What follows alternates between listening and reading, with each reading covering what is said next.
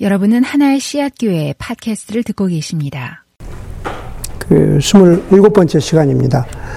아, 이 자리에 앉아 있는 아, 우리 모두가 뿌리를 두고 있는 것은 그 한국 교회죠. 그렇죠. 다 한국 교회의 뭐 자식들이라고 해도 과언이 아닐 것 같습니다. 아, 우리 모두가 뿌리를 두고 있는 한국 교회를 이해하기 위해서는 가까이에서는 70년대, 80년대에 어, 한국 교회를 어, 이해해야 합니다. 70년대, 80년대는 어, 우리 대부분 거기에 해당되기도 하는데 한국 사회 자체가 고도 개발 사회였습니다. 그 전에 한국 사회와는 비교도 되지 않을 만큼 사회가 굉장히 빠르게 성장을 이루었습니다. 그런데 그러한 한국 사회의 발전과 더불어서 어, 교회도 한국 사회와 그 맥락을 같이 하면서 성장을 했습니다. 어, 지금도 그 랭킹을 어, 그대로 가지고 있는지 모르겠지만은 최근까지 어, 세계에서 가장 큰 교회라고 여겨지던 그 여의도의 한 교회는 바로 그런 빠른 한국 사회의 성장 시대의 한 모습이었습니다. 당시 그 여의도에 있던 그 큰 교회가 아주 강하게 내세우던 구호 같은 것이 삼박자 구원이었습니다. 혹시 여러분들 들어보셨어요? 삼박자 구원? 예. 삼박자 구원이었습니다. 눈을 동그랗게 뜨시는 분은 어, 그런 게 있어? 뭐 이제 이렇게 생각하실 텐데 삼박자 구원은 어, 그냥 만들어낸 것이 아니라 요한 3서 1장 2절에 근거합니다. 요한 3서 굉장히 한 장짜리 짧은 장인데 요한 3서 1장 2절에 보면은 이렇게 말합니다. 사랑하는 자요 내 영혼이 잘됨 같이 내가 범사에 잘 되고 강건하기를 내가 간구하노라. 들어보셨죠? 예. 사랑하는 자여, 내 영혼이 잘됨 같이 내가 범사에 잘 되고 강건하기를 내가 간구하노라. 예. 영혼이 잘 되고 범사가 잘 되고 강건한 것. 삼박자잖아요. 세 가지잖아요. 예. 그래서 삼박자 구원입니다. 여러분 제가 지금 여기서 그 삼박자 구원의 근거가 되는 요한 3서 1장 2절을 뭐 일일이 이야기하지 않겠습니다. 네, 삼박자는 맞지 않습니다. 원래 본문을 보면 두 가지가 맞습니다. 영혼이 잘 되고 어, 범사에 내가 잘 되고 강건하는 것 나누는 것이 아니라 두 가지입니다. 어쨌든 간에 어쨌든 간에 7, 80년대 한국 교회는 여의도에 있는 그 교회뿐만 아니라 모든 교회가 일정 부분 삼박자 구원이라고 말하지 않았지만 일정 부분 어, 그것을 가르쳤습니다. 영혼이 잘 되고 구원받는 것이겠죠. 내, 내, 내가 범사에 잘 되고 강건하기를 바란다. 강건하기를 바란다. 일단 가장 큰 문제는 거기에다가 구원이라는 이름을 붙인 것입니다. 구원에 삼박자가 있지도 않지만 구원받았다는 것을 삼박자로 설명하는 것. 그리고 그렇게 믿도록 가르친 것은 여의도에 있었던 그 큰 교회뿐만 아니라 아, 한국 교회 대부분의 교회들의 잘못이었습니다. 여러분, 구원받는다는 게 뭡니까? 예, 우리가 그리스도인이 되는 게 구원받는 거잖아요. 교회 다닌다고 해서 그리스도인이 되는 게 아니잖아요. 구원받는다는 것은 그리스도인이 되는 것이고 예수 그리스도께서 머리 되신 교회의 한 일원이 되는 것입니다. 구원이라는 것은 영혼이 잘 되고 범사가 그리스도 안에서 풍성히 살아야 하는 전인적인 것, 홀리스틱한 것은 맞는 것이지만 그러나 그것을 다시 그것을 그 당시의 한국 사회의 성장과 엮어서 범사가 잘 되고 강건한 것을 건강하고 그리고 부자가 되는 것으로 성공하는 것으로 어, 해석해내는 것은 잘못된 것입니다. 소위 소위 예수를 믿는다, 구원을 얻었다라는 것이 우리가 그리스도인 됨의 가장 기본이 되고 토대가 되는 것인데 마치 집을 짓는 것처럼 내가 구원을 받았다는 것, 내가 그리스도인 되었다는 것에 가장 펀더멘탈이 잘못되면 그 위에다가 아무리 옳은, 옳은 것을, 좋은 것을 쌓으려고 해도 이미 잘 될 가능성을 기대하기란 어렵습니다.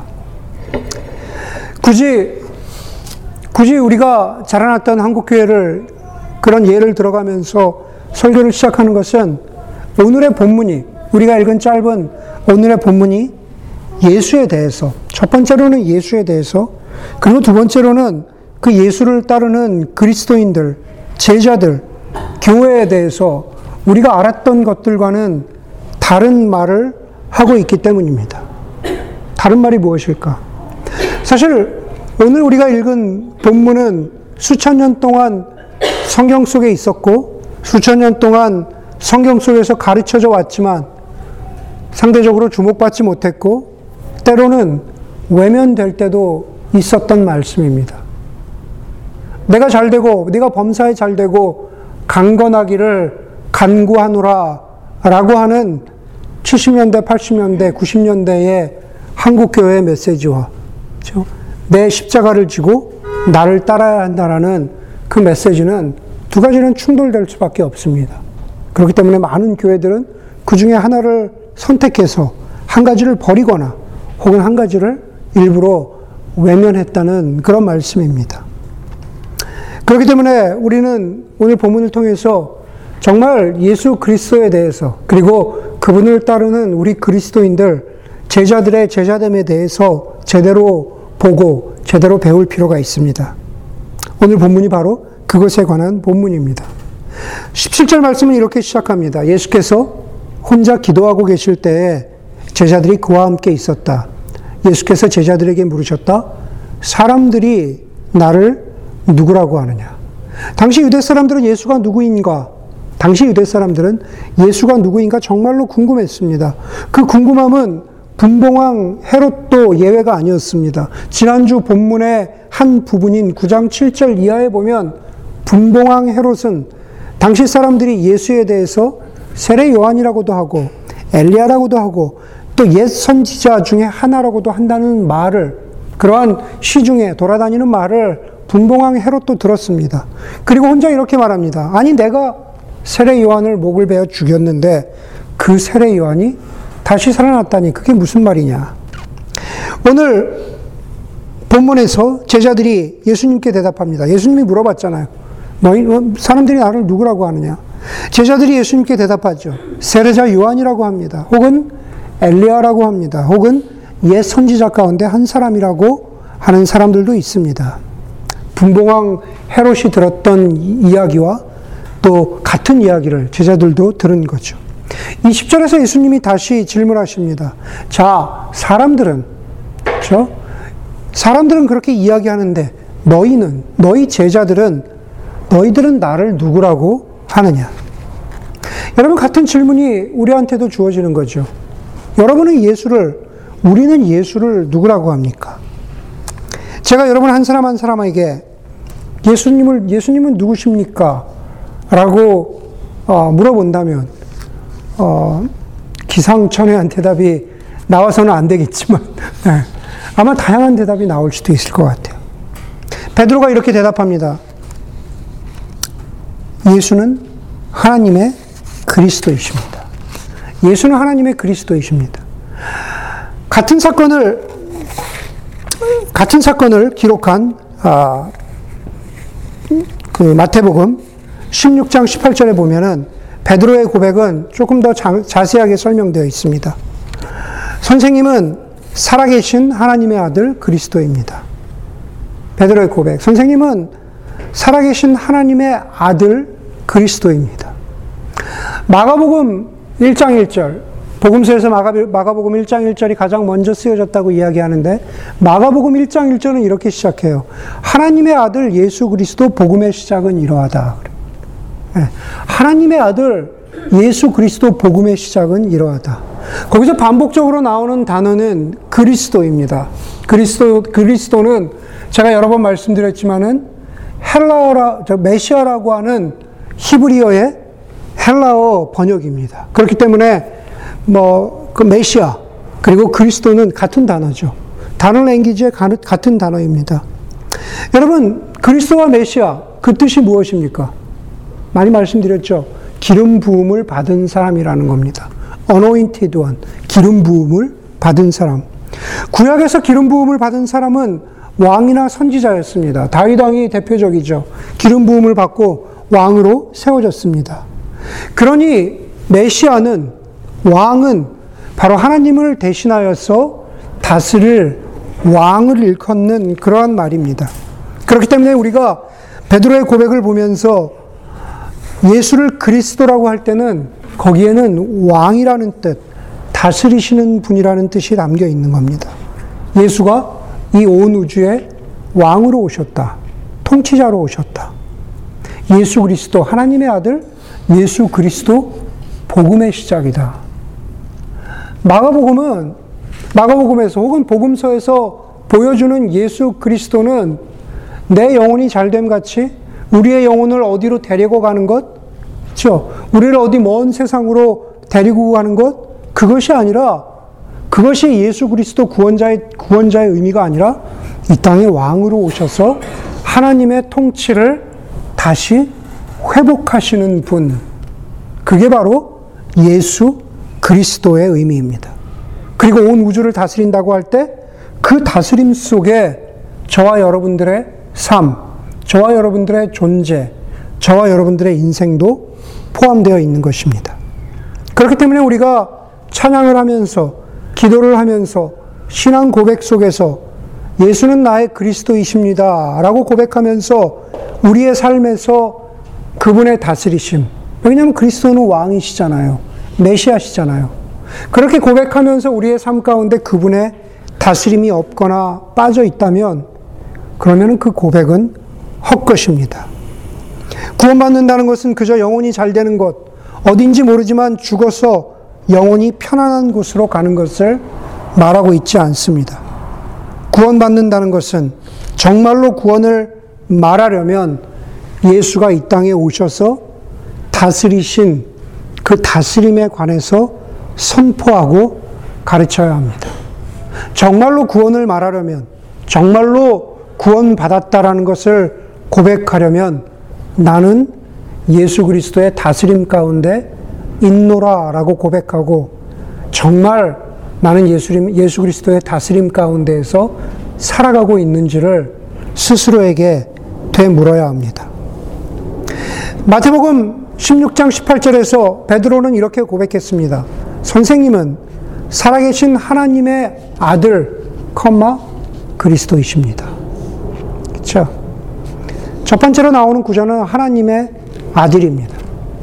여러분 하나님의 아들이라는 구절을 들으시면은 가장 먼저 뭐가 떠오르십니까? 아마 신앙생활을 오래 하셨던 분들은 하나님의 아들 그러면은 삼위일체 하나님 가운데 두 번째 하나님, 성자 하나님이 떠오르실 겁니다.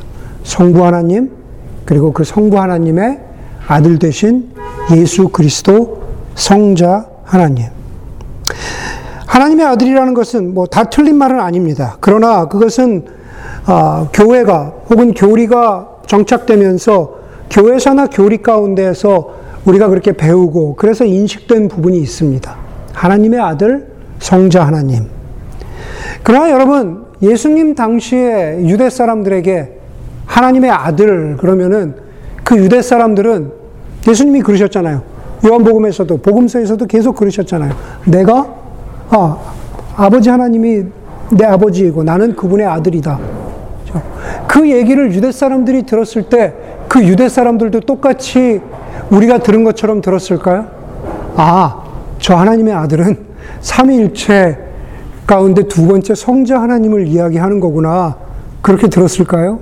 아니요, 전혀 그렇지 않아요.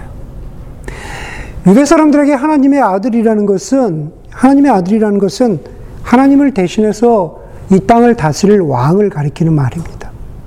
똑같죠? 그리스도와 하나님의 아들은 구절은 다르지만, 구절은 다르지만 같은 의미를 말하고 있는 겁니다. 여호와 하나님을 대신해서 이 온 세상을 다시 하나님의 통치로 회복시키려는 왕을 가리키는 단어가 그리스도이고 그리고 하나님의 아들입니다. 베드로가 고백한 하나님의 아들 그리스도이십니다. 라는 뜻은 바로 그런 뜻입니다. 예수님은 그렇게 고백한 베드로와 제자들에게 경고하시면서 나의 아이덴티티에 대해서 아무에게도 알리지 말라라고 말씀하시면서 22절에 이렇게 말씀하시죠. 인자가 반드시 많은 고난을 받고 장로들과 대제사장들과 율법학자들에게 배척을 받아 죽임을 당하고서 사흘 날에 살아나야 한다. 예수 그리스도 하나님의 아들이라고 했는데 이제 예수님께서 자기 자신에 대한 호칭을 좀 바꾸시죠. 인자로 바꾸십니다. The Son of Man. 인자라는 호칭은 복음서를 통해서 예수님을 가르치는 호칭입니다. 그리고 인자라는 호칭은 우리 교회가 이제 막 시작한 다니엘서 그 7장에 가서 보면은 하나님의 회복을 다, 회복, 하나님의 다스리심을 회복할 분 을 지칭하는 단어이기도 합니다. 다니엘서 7장에 인자가 구름을 타고 오시는 그러한 모습, 종말의 인자가 다시 오신다라는 모습을 표현하시면서 거기에 정확하게 인자, the son of man이라는 단어가 나, 나, 나와 있습니다. 오늘 우리가 읽었던 구절 가운데 26절 뒷부분에도 있잖아요. 인자가 하나님과 천사들의 영광과 더불어 오실 때에 그러죠. 예, 다니엘서에 아, 예언된 그 하나님의 아들이 오늘 예수 그리스도의 말씀을 통해서 그 예언이 실현되고 있는 것을 예수님이 직접 말씀하고 계시는 겁니다.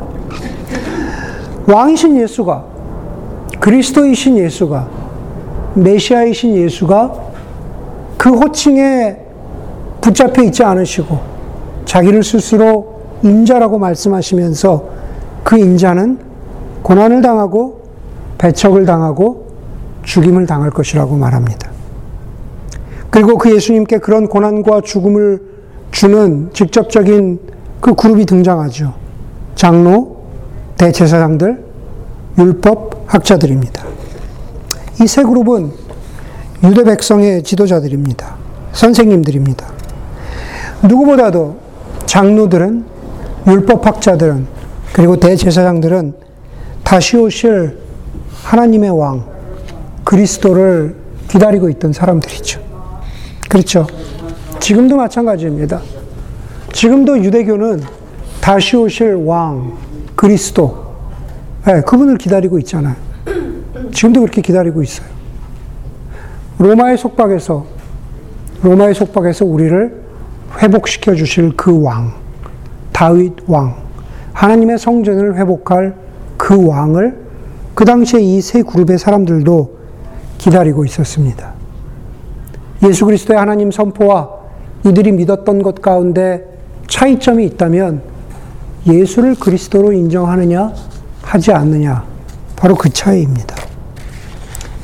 결국 가장 예수의 가장 가까이에서 어쩌면은 예수 그리스도에 대해서 가장 정확하고 그리고 가장 신실하게 제대로만 알았더라면 제대로만 알았더라면 예수를 가장 신실하게 따를 수 있었던 그 그룹들이 예수를 죽음으로 내몰았습니다.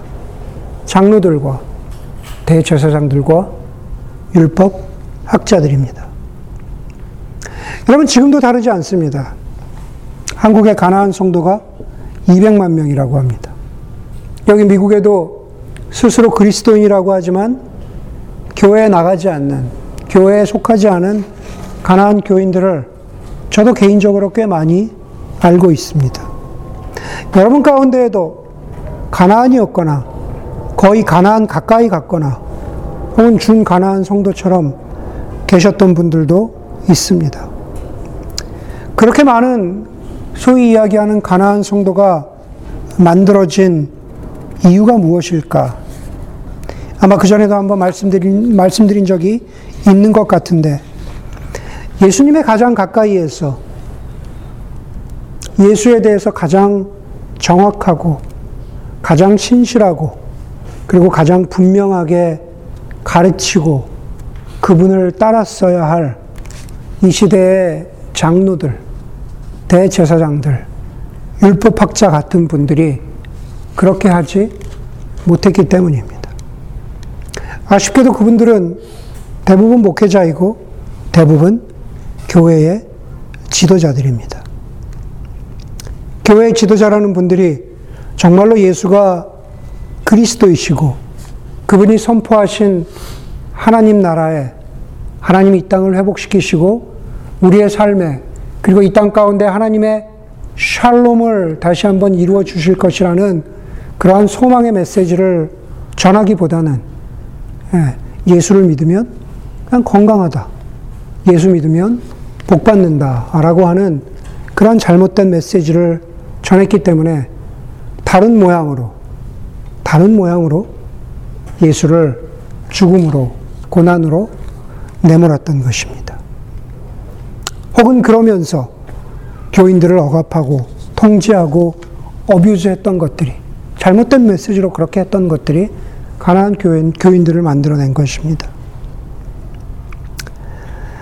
여러분, 제가 지난주에 예화에서도 말씀드렸던 것처럼 우리 각자는 교회에 대한 생각이 다릅니다. 교회는 이래야 한다, 교회는 저래야 한다, 라고 어, 생각하는 분들이 많고, 그리고 저에게 묻습니다.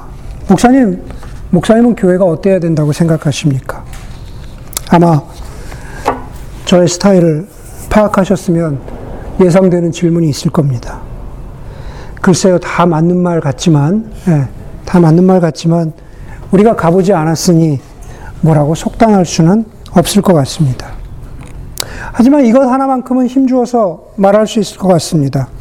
이 땅에 그리스도로 오신 예수 그리스도, 이 땅에 하나님의 아들로 오셔서 우리를 그분의 백성 삼아주시고 그분의 다스림 가운데로 인도하시는 예수가 없다면 아무리 번지르르한 말과 아무리 그럴듯한 프로그램들이 있더라도 우리 역시 예수 그리스도를 아프게 하고 예수 그리스도를 고난 가운데로 몰아간 대제사장, 장로들, 율법학자들과 크게 다르지 않은 교회가 될 수도 있을 것이니 우리도 우리 스스로가 조심해야 할 것입니다. 그것이 바로 예수 그리스도 하나님의 아들의 의미입니다. 내가 누군가를 거듭 확인하신 예수 그리스도는 이제 그 초점을 제자들에게 옮겨가십니다. 즉, 다시 말해서 교회로 옮겨가신다는 뜻입니다. 23절에서 예수께서 이렇게 말씀하십니다. 예수께서 모든 사람에게 말씀하셨다. 나를 따라오려는 사람은 자기를 부인하고 날마다 자기 십자가를 지고 나를 따라오너라. 예수님이 너희는 나를 누구냐라고 했을 때 그 질문을 누구, 누구에게 하셨습니까? 제자들에게 하셨죠. 그리고 제자들이 대답했습니다. 그렇죠? 제자들에게 물으시고 제자들이 대답했습니다. 그거는 일종의 인사이 톡입니다. 우리끼리만 하는 얘기예요. 그리스도인들끼리의 믿음이고 교회의 확신이고 교회의 신앙 고백입니다. 그런데 이제 예수님께서 23절에 보니까는 모든 사람에게 말씀하셨다 그래요. 제자들에게만 말씀하신 게 아니라 모든 사람에게 말씀하셨다. 그 내용이 무엇이냐? 나를 따라오는 제자들, 나를 믿는다고 고백하는 그리스도인들, 나를 머리로 하고 공동체를 이루었다는 교회는 자기를 부인하고 날마다 자기 십자가를 지고 나를 따를 것이니라. 그렇죠? 네. 그런 거죠, 뭐. 네. 세상이 그렇죠, 뭐. 네. 여러분, 여러분 여기서 모든 사람들이라고 이야기하잖아요. 모든 사람들. 여러분, 제자들이 정말로 자기 십자가를 지고 예수를 따르고 있는가 판단하는 것은 다시 말해서 교회가 제대로 된 교회냐라는 것을 판단하는 것은 우리 내부의 신앙의 고백, 인사이 톡도 있지만은 예수님이 뭐라 그러세요? 모든 사람에게 말하셨다 그랬잖아요. 외부의 기준과 외부의 눈도 있다라는 겁니다. 외부는 바로 모든 사람들이죠.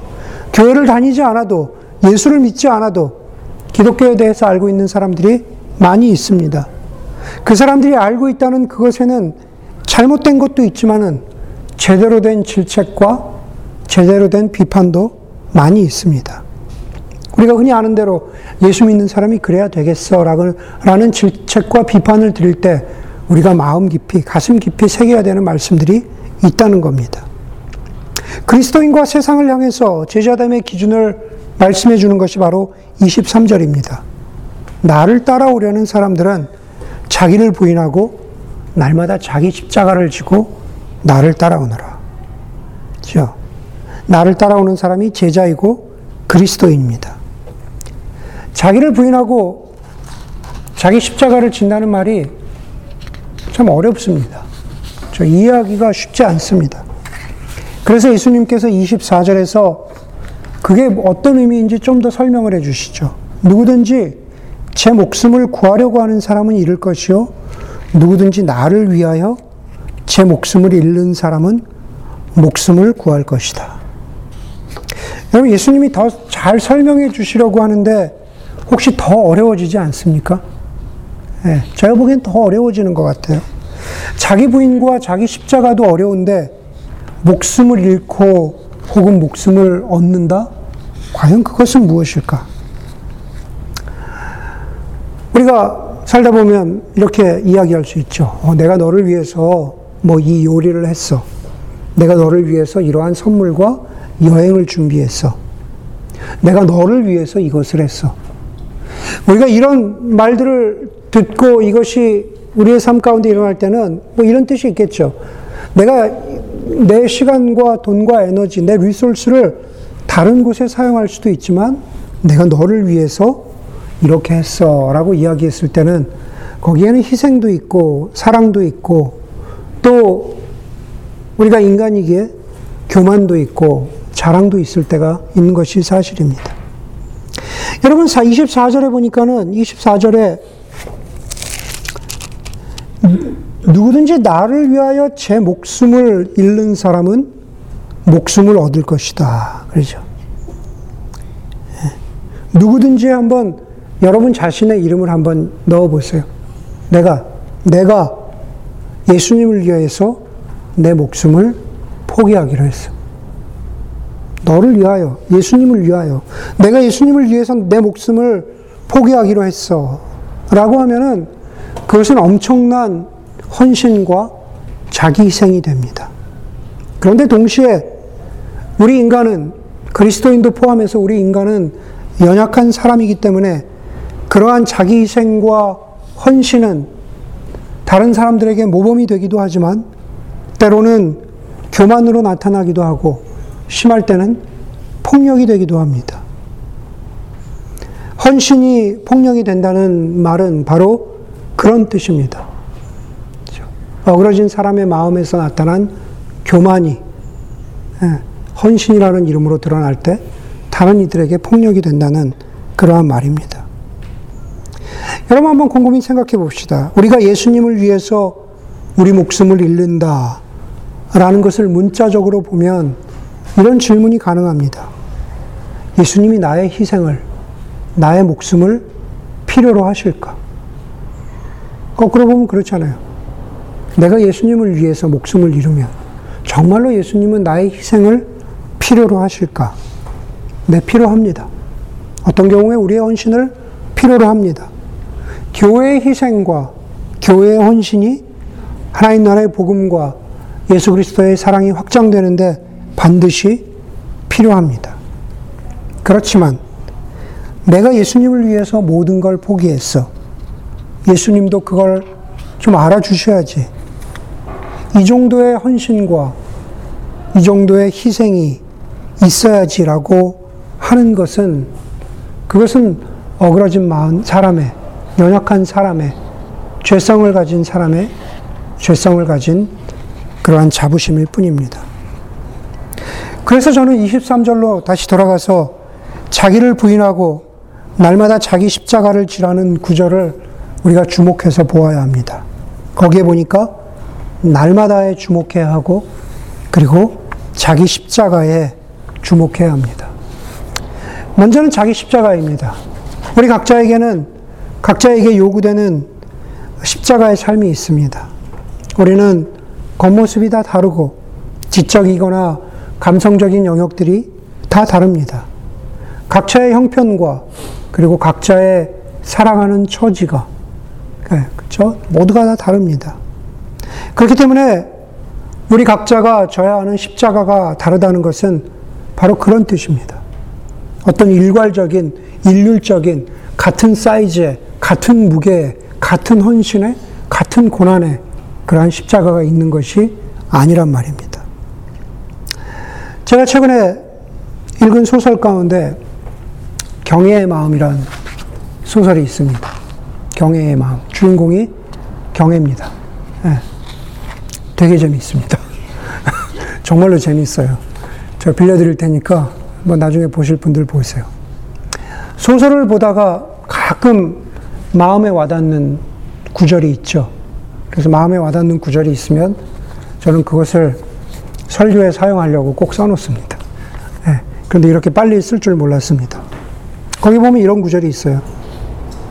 사람이 사랑하는 건 시소의 문제가 아니라 근혜의 문제 같은 거다. 그렇죠? 시소는 그렇잖아요.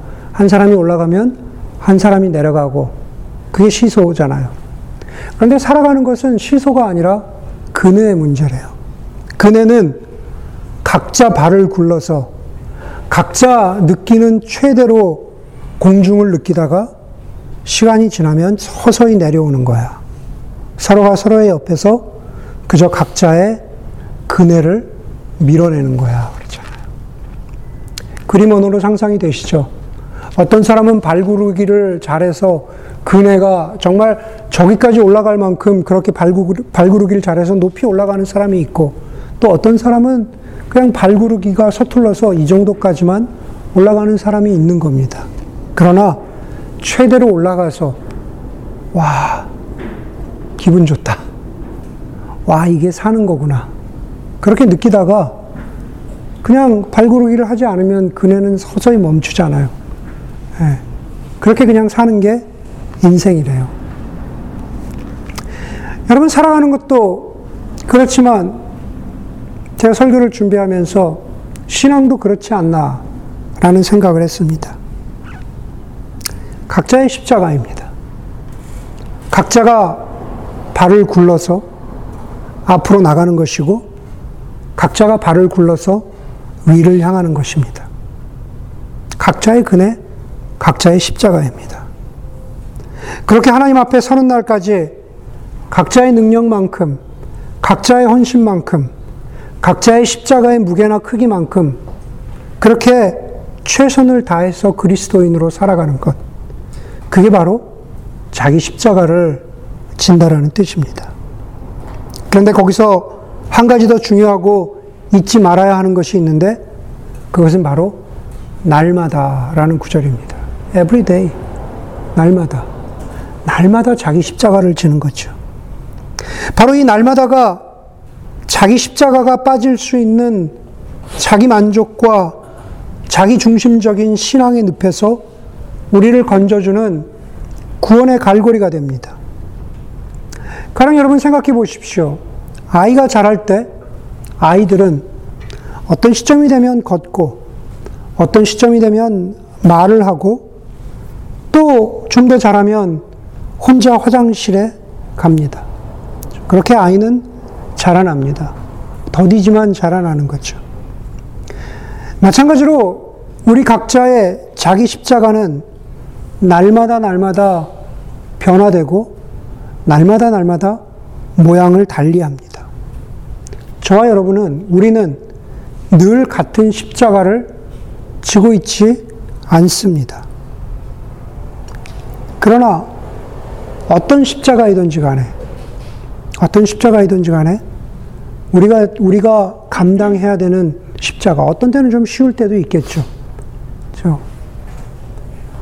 그리스도인으로서 살아가면서 어떤 날은 그것이 쉽고 어떤 해는 그것이 좀 더 어렵고 지난 10년을 돌아보니 힘들 때도 있었고 어려울 때도 있었고 늘 바닥이었다. 늘 고난스러웠다 라고 고백하는 사람도 있을 겁니다. 그러나 그렇게 쉬운 날도 있고 어려운 날도 있겠지만 그러나 저와 여러분 우리 각자에게 매일 주어지는 날마다의 십자가를 지고 가는 것 날마다 십자가를 지고 가는 것. 그것이 바로 예수 그리스도를 위하여 목숨을 버리는 것입니다. 예수님이 이렇게 말씀하셨어요. 나를 위하여 목숨을 버리는 것, 나를 위하여 십자가를 지는 것이라고 하셨지만 그것은 엄밀히 말하면 그분을 바라보고 바로 그분 예수 에게까지 가는 것입니다. 그분을 위하여가 아니라 그분에게까지 가는 것입니다. 에베소서 4장 15절에 보면은 바로 이런 그리스도인의 삶에 대해서 사도 바울이 잘 말씀해 놓은 구절이 있습니다. 사도 바울이 이렇게 말합니다. 우리는 사랑으로 진리를 말하고 살면서 모든 면에서 자라나서 머리가 되시는 그리스도에게까지 다다라야 합니다. 모든 면에서 자라나서 오늘 말씀에 비추어 보자면 날마다 날마다 그때그때 우리의 삶에 주어진 십자가를 지면서 삶의 모든 영역에서 삶의 모든 구석에서 그렇게 예수를 쫓아 십자가를 지신 바로 그 예수 에게까지 우리도 역시 다다라야 합니다. 그것이 바로 그리스도인의 삶입니다. 그것이 바로 제자의 삶입니다. 라고 말하는 것입니다. 그것이 바로 십자가를 진다는 뜻입니다. 여러분, 우리는 예수를 어떻게 알고 있습니까? 계속 성경을 통해서 반복되는 말씀이지만, 그러나 매주 해도 부족함이 없는 말씀. 예수 그리스도는 그리스도이시요. 겸손하고 인자하신 하나님의 아들 왕이십니다. 우리는 제자된 우리 자신을 그리스도인 된 우리를 어떻게 빚어가야 합니까? 우리는 날마다 하루도 빠짐없이 모든 순간에 그때그때 주어지는 자기의 십자가를 지고 그렇게 예수 그리스도에게까지 다다르는 그러한 삶이어야 합니다. 함께 기도하도록 하겠습니다.